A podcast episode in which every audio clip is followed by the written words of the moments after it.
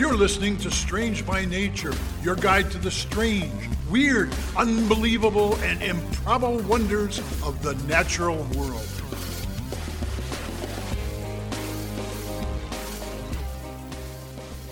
Hello, everyone. Thanks for being here today. I am Kirk Mona, and I am joined today by Rachel Ginza and Victoria Thompson. We are all professional naturalists who together have scoured the world for weird and wonderful wonders just to please your mammalian brain's desire for novelty. Isn't that nice? Let's do this. All right, I'm going to get us started today. And I just want to apologize to you both because this is a top this is an animal that I discovered earlier today and it was absolutely horrifying. Oh, perfect. I'm so excited. Um Why so- wait, hold on. Rachel, you know what podcast you're on, right? Oh yeah, absolutely. why why strange by why nature. would you apologize for discovering something horrifying to share with us? That's why we're here. Right. But normally Victoria is the one who brings the absolute nightmare fuel. Uh, I'm bringing a little bit more nightmare fuel to our podcast. Oh, bless you. Well, my topic this week Uh, is very gentle, so we balance each Oh, other out. Oh, cool. There we Yeah, go. mine is very mine is very calming as well. So we oh, good. we'll be we start okay. off on a horrifying and then we go into calm. Awesome. So in 2007, there was a German research vessel that was using an open net in the southern Atlantic Ocean. And they were trolling the bathypelagic zone, which was anywhere between 5,740 feet and all the way down to 6,560 feet deep into the ocean. Now, this is All known as like the midnight zone of the ocean. Mm-hmm. It's not quite at the abyss, not the deep dark, there's no light. There's very, very little light that reaches the midnight zone. Okay. That's that's that's pretty deep. Yeah. It's pretty deep. Now, they bring the net up, and the researchers find one specimen of this never seen before s- sea creature. Okay. Okay. Now, I'm going to give you the Latin name of it. It wasn't until recently that it was given a more common name. And then what I'm going to do is I'm going to have you both look at the picture that I emailed you. Uh, the Latin name for this species is Promachoteuthis sulcus. Okay. hmm Okay, That doesn't sound too bad. that it does It doesn't not really sound it doesn't bad. mean a lot to me, no. There's about three species that have been discovered and studied a little bit. Remember, there's only been the one specimen found. Now, I want you to both open your emails and tell me what you see. Okay. All right. All right. Oh no. No. no. Oh God, God, that the is teeth. just oh. Okay, so so I'm gonna describe it here. So imagine, go for it. Um, well, my first impression was a sea star with a lot of arms. Yeah, like a ten-armed sea star, kind of, but there's like Yeah. tentacles on the bottom. They're tentacles. Mhm. So the tentacle, it looks sort of like the suction cups on a on an octopus, but they're Yeah, littler sure. maybe. It's a little hard to tell But how the- big it is in this but image. the middle. In the middle, there's oh, um, jeez. Sort of so there's an outer ring that's round, and then an inner area that's a little sort of depressed and white, and then in the middle yeah, it's like a hexagon with like a like a like a pineapple circle in the middle. there's the mouth of Sauron. Oh, That's a great get- des- description. it's like yeah. a hellmouth. I mean, it it looks like it's a round opening, but I s- it looks like a full set of like dentures It have been popped in there. Very scary human teeth. oh, Yeah. why is why does this exist, Rachel? So this is And, a. and again, is there more to the creature? Or are we like just seeing sort of the bottom of it? I assume. You're just seeing the bottom of it, yeah. Okay. Uh, that was that was the picture that I stumbled across, and I went, "There's no way this is real. Absolutely not." I triple, quadruple checked. This is a real creature. That is a real picture from the research vessel. Okay. Can I can I point something out interesting though? There's there's six arms Mhm. across the top that have like the little suction cups on them, right? Yeah. Yeah. And then there's then there's two big beefy arms that come off the bottom, and then two more between those that have suction cups. But the two big beefy arms don't have any sort of like suction cups on them. What's up with that? So that's what scientists are super interested in. Most Okay. common folk, when they see this, this is a commonly known, commonly known as a gob-faced squid. Sure it is. Okay. I would call not, it the right? hell the hellmouth squid, but that works right? too. Absolutely. So most scientists are not actually interested in what look like those teeth uh, or dentures, uh, which do look scarily like human teeth. No, because if they thought about it too much, they'd never sleep. exactly. So these those are actually not teeth. They are folded lips, which somehow makes it worse. Uh, That- yeah, oh, so that's that- not better, Rachel. You're not helping. so they are at the entrance of the mouth and they conceal the beak, which is a more uh, traditional like squid beak. Sure. Okay. Sure. Yep. And what happens, or what happens, so, so they have that folded mouth, uh, and that's what everybody else who sees a gob faced squid freaks out about. What scientists are really interested in is that this species, like you were talking about, Kirk, they have eight they have eight arms which are those smaller thinner tentacle like um appendages and the they're suction thinner at the Eight- base with a lot of like an oct- like an octopus. like an octopus uh, but those are arms they're not tentacles okay there is a difference You mean you mean the two extra things or the eight things? the eight things those are eight arms Okay, so they're not tentacles. Okay. They are not. And generally, they have sucker. So arms are defined in squids and octopi, octopus, that arms have suckers that are along most of the length of that arm. Tentacles only have suckers near the ends, which generally develops like a club. Okay. Gotcha. So yeah, I, I those, those. two really thick. I'm using my own shoulder, like that makes sense. Those two really thick uh, tentacles is abnormal because generally arms and tentacles in squid and other species they're uniform looking. You can't tell the difference for the most part. So the two bigger ones, they actually are tentacles. Those are actually tentacles. Okay. Yes. Okay. So the So they the have creature, like a club at the end of the the tentacle it's been like pumping that iron has suckers. with its two tentacles, basically, to beef them up. Pretty much, yeah. Yeah. So because it is uh not only are the arms and the tentacles different widths at the base, but the scientists are really interested in the fact that it's actually irregular proportion from their body to the tentacles. Usually there's an equal or there's a general proportion that scientists have seen in squid, especially when it comes to the length of their body and the length of their tentacles, and this is very irregular. Uh, So is oth- so is this actually technically classified as a type of squid, or is it just in its own? Uh, so group. this particular, uh, I think I said it earlier. There's only about three species in this uh, genus, so it is kind of in its own, and they all are uh, generally known for having uh, those suckers at being like the suckers on the arms are much larger than the club suckers on the tentacles and the head and the mantle of that squid is actually fused rather than separate parts. Okay, so it is it is a type of squid, but it's just in its own its own Yes, genus. exactly.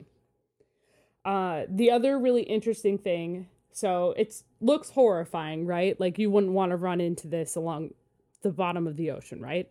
No, and you know, Not- No, you know what? uh, It's come to me. What else this reminds me of? If any of you Go have ahead. seen Pan's Labyrinth, the Pale Man. Uh, it's this monster with no eyes and uh, really big teeth in its mouth. Uh, so yeah. Oh, good. hmm Sounds horrifying. Uh, this squid is only about an inch long. What? Oh, Wait, hold on. Okay, you tricked us. I is it did. in a petri dish in this Yes. picture? Oh, Yes. nice. Oh, wow. Okay, so from this picture, I'm picturing something that's like coming through, uh, uh, you know, the forest in the upside down after me or something. This Right. is tiny. It's It's tiny. It's only about an inch long. They scientists don't think they get that much bigger.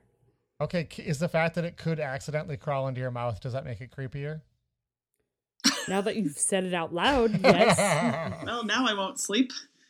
but it can't. Uh, it can't eat you though. Is the point?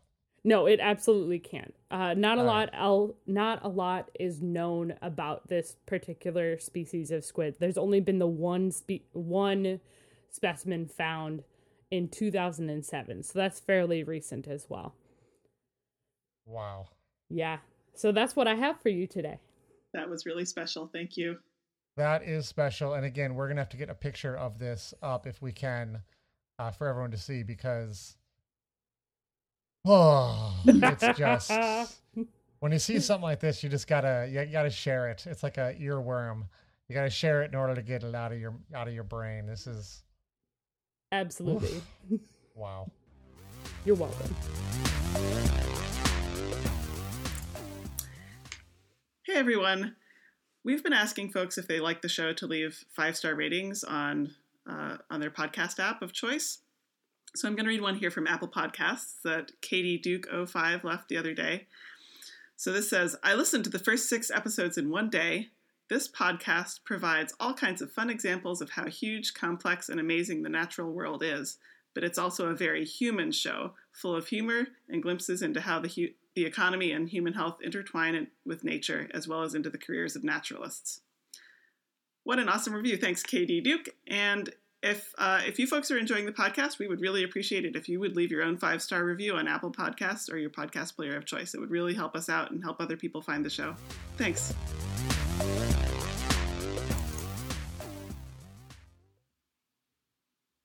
All right, we're back from the break, and my story starts out as a story about geology, but it's going to turn into something else. Uh, so I'm going to take you back to 1977, and at that time, plate tectonics had only really been widely accepted as a theory in geology for about 10 to 15 years. So this is the theory that really revolutionized geology. Alfred because- Wegener. Uh, yeah, exactly. I'm not going to get go there. Alfred Wegener, man. Very cool story, but uh, um, I'm going to kind of skate pretty quickly through that part. Um, so just as a reminder, plate tectonics is the theory that revol- revolutionized geology. Um, so instead of thinking that the continents were fixed in place, uh, they realized that continents are attached to giant plates that move around and are pushed apart at ridges and then disappear in subduction zones. So if you've heard of the Ring of Fire, um, it's related to that. Most earthquakes and volcanoes occur uh, related to plate tectonics and plate boundaries. Not the Johnny Cash song. No, No, no, that's that is different. Okay. Um, so in 1977, uh, geologists were still in the process of, of learning about the way plate tectonics worked and kind of proving some of the different parts of it. And one of the things that was expected to occur but had not yet been found was hydrothermal vents um, in areas where plates were spreading apart. So this is where magma is coming up as the Earth is spreading apart at a plate boundary, and cracks are going to occur, and the seawater is going to get down in there and become superheated by the magma, and then come up sort of like an underwater geyser or a hot spring. So they really wanted to find these, um, and so they created Alvin, which was the first submersible that was capable of carrying people down to deep areas of the ocean floor. Uh, and in 1974, they did a, an expedition in Alvin to the Mid Atlantic Ridge, which is a major spreading zone. and the occupants were able to get down there and observe the rift zone where the magma was coming up. Super cool. But they did not find any hydrothermal vents. So they started very disappointing. Uh, so they started looking for other spots, and they found some good evidence of them near the Galapagos Rift, uh, which is west of Ecuador, near the Galapagos Islands. Go figure. So in ni- yeah, in 1977, a team headed to the Galapagos, um, and this, by the way, included Robert Ballard, who later became famous for discovering the wreck of the Titanic. So they were there in a ship. They had Alvin ready to go, and to scope exactly where they wanted to um, pinpoint Alvin to, they sent some deep sea cameras to scope the area first. And they found an area with a temperature spike. But as they started to develop the photos, they realized that in some of these photos, there were heaps of clams and mussels right where this temperature spike was. And this was really confusing to them because the ocean floor was supposed to be a barren desert. Nothing was supposed to really live there. So they see this okay. and they're like, huh? huh? Anyway, barely hours after the photos were developed, the team gets into Alvin, descends to the seafloor at this site where the temperature spike had been found. And so I'm going to quote Robert Ballard here briefly from one of his later books. So he said, quote, Alvin and its three-man crew entered another world. Coming out of small cracks cutting across the lava terrain was warm, shimmering water, unquote.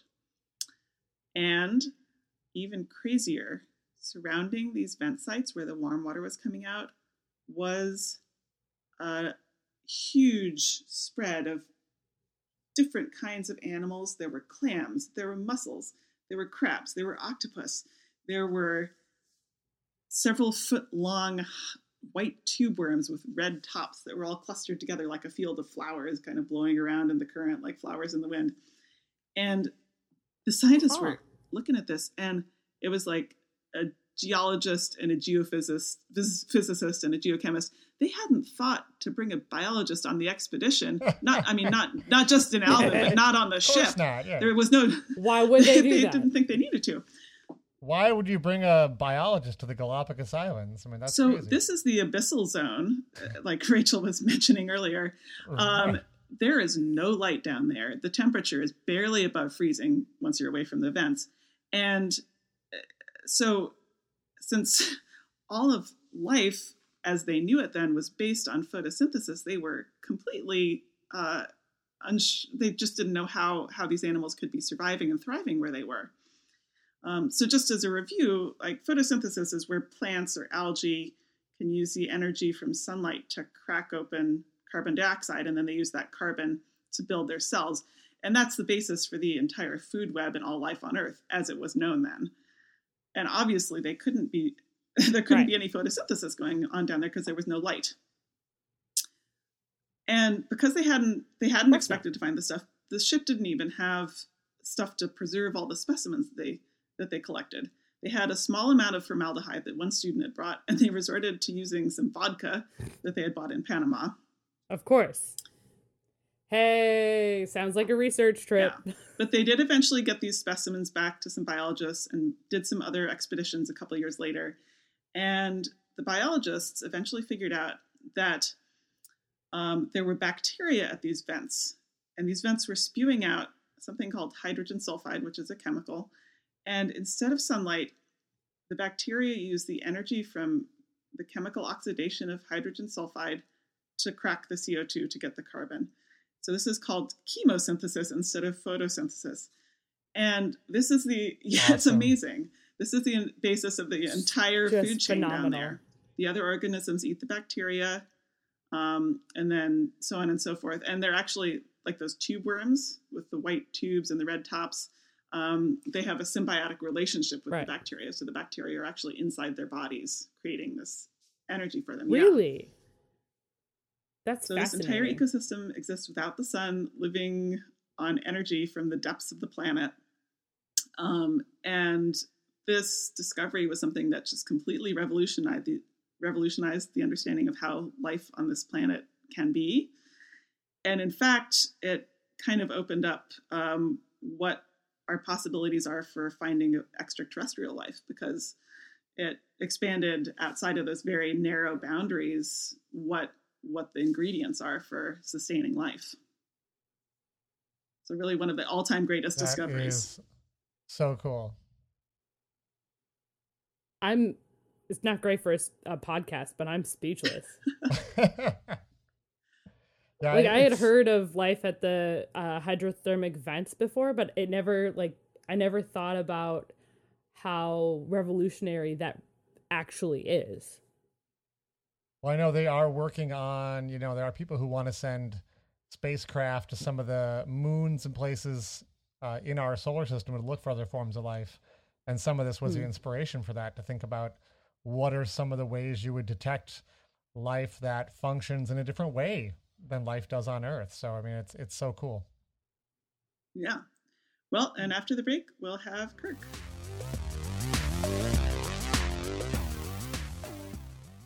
Victoria, what do you think dental floss is made out of? Mm, isn't it just like a long string of plastic, basically? Yeah, it's made out of PTFE, which is the generic name for Teflon. Uh, you're right, it's just a big long piece of plastic. Look, flossing is important to the health of your teeth, but when you throw that floss out each day, you're basically creating waste that will last for thousands of years. It's nuts. Our friends at ecoccasion.com once again have a solution, and it's dental lace. This all natural product comes in a beautiful glass vial with a cool metal lid. It comes in a natural silk or a plant based alternative for our vegan listeners. Dental Lace is just one of hundreds of products curated to make your life more ecologically friendly. And you can find them all over at ecoccasion.com. That's E C O C C A S I O N.com. Use code STRANGE at checkout to apply our special discount to your entire order.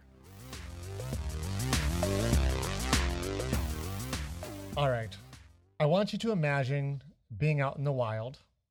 There are predatory animals that want very badly to make you their prey. You basically spend your life surrounded by your enemies and you're trying your hardest to survive when suddenly you lose consciousness. That sounds Uh, terrible. Bad idea. Well, yeah, horrible idea, right? I mean, it sounds like a nightmare scenario. Being unconscious is pretty much the worst possible thing for you. Falling Especially if you're surrounded by predators. Right. I, I don't mean surrounded in a circle. I mean that they're they're out there at all times in, in the habitat with you. Uh, so falling unconscious is pretty much the most vulnerable state for an animal to be in that you can possibly imagine. And this sounds bad, uh, Mhm. yet it happens every single day. And we don't call it falling unconscious. We call it falling asleep. So Kirk, where are you sleep- going with this? Sleep is a state where we lose consciousness, right? Now, oh man, we could do an entire podcast series just devoted to the scientific and philosophical question of what is consciousness. So, to be clear, I'm going with a relatively simple definition here of consciousness as being uh, aware of and responsive to your surroundings. Right? I'm leaving out Okay. the larger question of awareness of self and all that, which is a, a larger topic. So, armed with this simple definition, we can see that when we are asleep, we have lost our awareness of our surroundings. We essentially are un- unconscious. Uh, and it's really Right. quite shocking to think that this even occurs uh, in animals, you know, given how vulnerable it makes them. And, and let's be clear, it also, you know, makes us because we are animals as well. And, and we have this habit of falling unconscious uh, every single night. So let's talk about people for a minute. There are 7.8 billion humans on Earth right now. Generally, supposed to get about eight hours of sleep. One third of our day, eight hours is one third of our day, right? So for one third of our day, you know, they, people are sleeping. At any given moment, there's about 2.5 billion unconscious humans collapsed across the surface of the Earth Huh. Which is not how we're used to thinking about it. But I mean, really, it's Not like at all. 2.5 billion unconscious humans right now. And of course, the human population is not uh, evenly uh, distributed across the face of the earth. So it's going to vary. Sometimes it's going to be less than that. Sometimes there's going to be quite a bit more of that, depending on where it is. well, and also, you know, some of those uh, humans are babies, and babies sleep a lot more than eight hours a day. there you go. That's true. That's very true. Um, which again, if you're a baby and you're already really vulnerable, uh, adding unconsciousness into that mix is not particularly helpful, right? Although it is really nice when you're a new parent and you're like, oh, thank God they've they've gone unconscious. Uh, unex- let's be clear: unexpected unconsciousness in your baby is a 911 call, but expected consciousness is a wonderful, beautiful, glorious moment. Uh, what a way to phrase that. let's keep in mind that uh, that's just humans. Uh, there's also rhinos and sheep and cows and birds and insects and an amazing variety of animal life on Earth. And this same pattern holds true for all of them. The sun goes down and they lapse into a vulnerable, unconscious state. Now, it's true uh, not all animals do at night. Uh, I'm talking about what we call diurnal animals. So th- that means those that are awake during the day. We also have nocturnal animals that have flipped the pattern and they're awake at night. And there's even those that really mess with the timing of sleep and are most active at dawn and dusk uh, and kind of sleep on and off at other times. And we call those animals crepuscular. If you have a cat, it's a great example of a crepuscular animal that we're familiar with. But I can vouch for that. Yeah. Regardless of when they sleep, all these animals do need sleep. At some point, they all fall unconscious and enter this incredibly vulnerable state. And evolution can be thought of as a process of weeding out those things that make a species less likely to succeed. So, from that perspective, it seems pretty shocking that sleep exists at all. Falling unconscious for one third of every 24 hour period is not only incred- incredibly inefficient, uh, it's also dangerous. So, what this tells us is that sleep must be incredibly important mm-hmm. if there's no way to avoid it. Uh, animals must sleep. Even animals that hibernate, we have learned animals that hibernate actually come out of hibernation in the middle of the winter so they can sleep and then go back into hibernation. Wait, oh yeah, yeah. animals that what? hibernate will act now. They they're not going to look any different to someone who is to observe them because they sleep and hibernation look kind of similar. But if you monitor their brain activity, hibernating animals will actually come out of hibernation, go to sleep, and then go back into hibernation, which gives you an idea of how incredibly important sleep really is. Now we don't yet especially especially with with how many animals sleep. I think every single animal right. sleeps. So how far back in the evolutionary history must sleep have developed. Oh, it's unless it's it seems to be a very core fundamental thing that must go back incredibly far. Um, right. So if we think we, we don't understand everything about sleep yet, it's a really great place where research is being done. But one of the things we are coming to understand more and more is that sleep is when the brain goes into repair mode. And if we don't sleep, the brain eventually cannot continue to function correctly. Now, nature loves to come up with solutions to problems through evolution. And falling unconscious uh, is definitely a problem that you'd think needs to be overcome. So my favorite solution is something bit. called unihemispheric slow wave. Oh, I know what this is. So slow wave sleep. I have no idea. Perfect. Slow wave sleep is what might commonly be called deep sleep or uh, rapid oh. eye movement oh. sleep or REM sleep. Okay. Uh, this is like that deepest state of sleep, and it's Got clearly it. very important uh, to animals unihemispheric slow wave sleep means uh, half of your brain goes to sleep at a time. So uni meaning one and hemispheric, so you know half of your brain. So one half of the brain is sleeping at a time. Uh, this has been observed in uh, cetaceans like dolphins, whales, and orcas, also in birds. Uh, one really weird quirk about unihemispheric slow wave sleep is that animals that do it sometimes literally sleep with one eye open. So Oh, I don't like that. Yeah, so there's that old phrase about sleeping with one eye open. Well, there are animals that do that uh, because you know the, the half of their brain that is sleeping, that eye that corresponds with that half of their, their body goes to sleep, or actually usually it's crossed. It's the, the opposite eye, uh, you know, is right. the one that's going to go to sleep, and the other eye is awake and alert, and that half of the brain is monitoring for predators and whatnot. And they'll take turns on which half of the brain is sleeping at once, which is just. I would not awesome. want to come across an orca who is half of its brain is asleep. That sounds like a terrible idea. Well, it's probably going to be uh, not as alert as it would be when its whole brain is uh, active. So they definitely are a little bit more like chilled out at this time, um, but they can still be more aware of their surroundings. So it's a compromise. It's not like they're just tootling about their normal activity like feeding and things like that. It's just a more of a way to be aware of your surroundings uh, and you know keep on swimming, keep on coming up for air. If you're an orca, you're an air breather. So if you were to sleep and you know fall down to the bottom, you're gonna drown. So you need to have a way to Right. be keeping going to the surface and getting air. So it's useful for that. Um, mallard ducks actually do this. If you ever see a big raft of mallards that are sleeping, uh, you can actually really cool by looking at them tell which half of their brain is asleep. And the way you would do this is by looking, you know, if you have ducks that are all around the outside of the circle, uh, the eye that is facing the outside looking for predators, that's the awake, you know, half. And then the the half that's facing on the inside that has the closed eye, again, the eyes it's, it's switched. So actually the the outside half is the half of the brain that's awa- asleep and awake.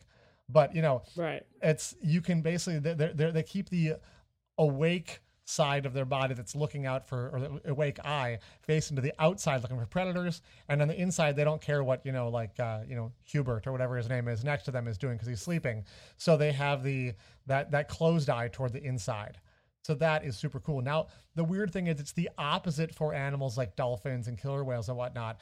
Uh, they're at the top of the food chain. So they're not really Right. concerned about predators coming in.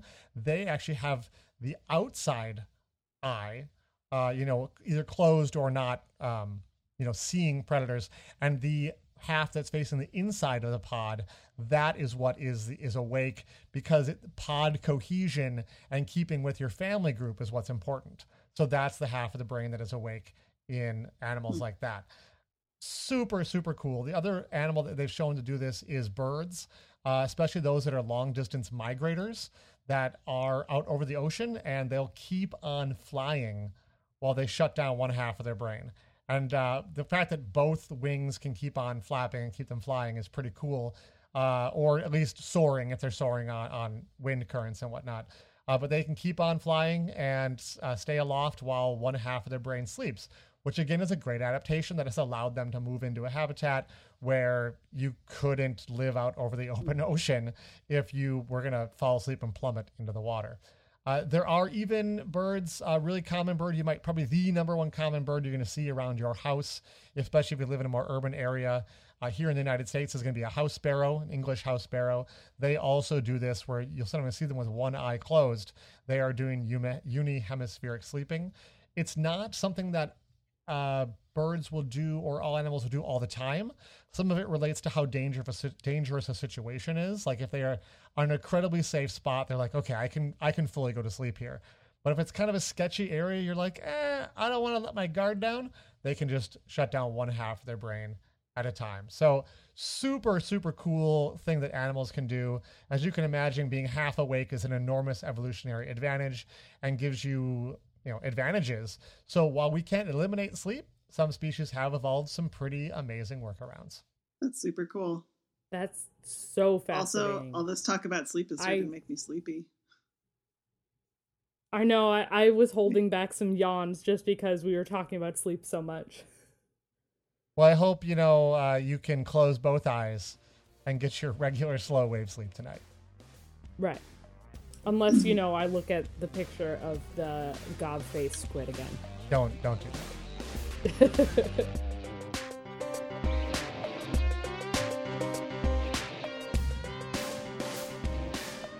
Thanks everyone for listening to today's show. Be sure to subscribe. New episodes drop every Wednesday, and we love sharing this strange world with all of our listeners. If you would be so kind as to leave us a five star review, that would be great. It lets other lovers of the strange discover the show. You can reach out to us on social media by searching for Strange by Nature Podcast on Twitter, Facebook, and Instagram. You can send us an email as well. Our address is contact at strangebynaturepodcast.com. If you want more information about the show, you can also check out our website, which is strangebynaturepodcast.com. Until next week, get outside, stay curious, and embrace the strange. Okay, so Promocotifus succulus. Sulcus. God. I even wrote it in. We're going to have to edit all this out. I wrote it That's phonetically. fine. Give it one more time. I've practiced this for 10 minutes. Prom okay. Promo ah. promo or wow. Okay. this would be a great blooper reel. So good. I I am Okay. saving all of this. Keep going, Rachel. You'll get it eventually. Okay, You'll get it. it's uh, Promachoteuthis sulcus.